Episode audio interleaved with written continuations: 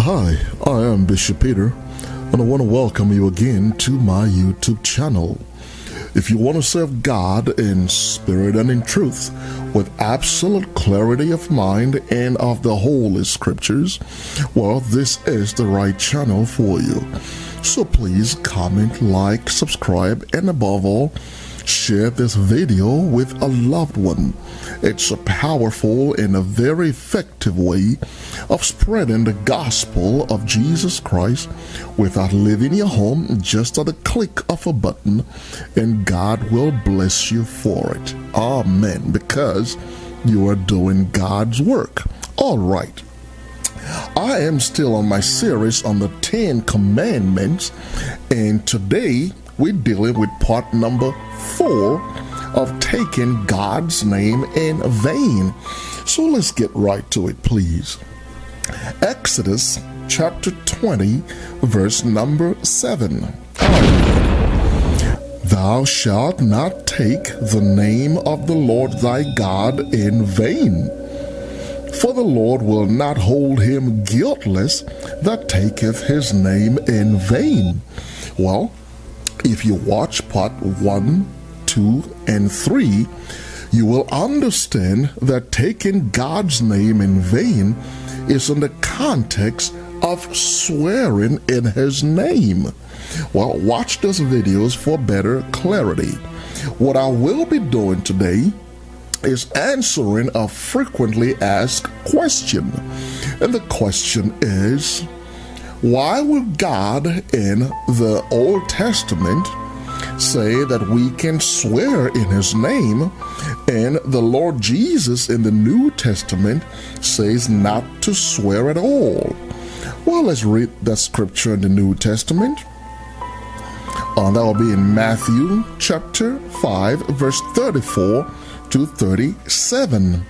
It says, But I say unto you, swear not at all, neither by heaven, for it is God's throne, nor by the earth, for it is his footstool, neither by Jerusalem, for it is the city of the great king, neither shalt thou swear by thy head, because thou canst not make one hair white or black. But let your communication be yea, yea, nay, nay, for whatsoever is more than this cometh of evil. Well, let's go to James chapter 5, verse number 12. It says, But above all things, my brethren, swear not, neither by heaven, neither by the earth, neither by any oath. But let your yea be yea, and your nay be nay, lest you fall into condemnation. Well, you fall into condemnation when you take God's name in vain. Well, there are three very powerful things we'll learn from this scripture. Well, the first thing we'll learn from both the Apostle James and our Lord and Savior Jesus Christ is that it is not necessary to swear at all. What they're saying is very consistent with what the Almighty God said in the book of the Old Testament. Let me show you that. Turn with me to the book of Deuteronomy, chapter 23, verse number 22. It says, But if thou forbear to vow, it shall be no sin in thee.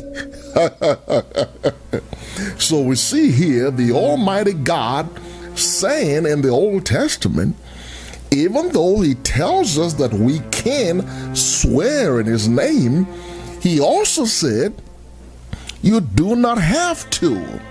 If you decline to swear in His name, He said, You have not sinned. So you do not have to swear. That is what the Lord Jesus and the Apostle James was reiterating in Matthew chapter 5, verse 34 to 37, and also James chapter 5, verse 12. Very consistent with the Old Testament. Not a contradiction, it is consistent. Let's look at another Old Testament scripture and that is Ecclesiastes chapter 5, verse number 5. It says, Better is it that thou shouldest not vow. than thou shouldest vow and not pay. You see, once again, we see the Holy Spirit through the uh, King Solomon telling us it is better not to vow or pledge or swear. If you decline or refuse to do that, God says you have not sinned. This is not a contradiction, but rather it is consistent with what the Lord Jesus and the Apostle James are telling us in the New Testament. It is better not to swear at all, because if you do and take God's name in vain, the Lord will not hold you guiltless for taking his name in vain. Watch part one and part two for clarity. Now, the second powerful thing that we learn in the scripture is that it is not a sin to swear. What we learn in Matthew chapter 5, verse 34, and James chapter 5, verse 12, they never indicated that it is a sin to swear. No, they did not.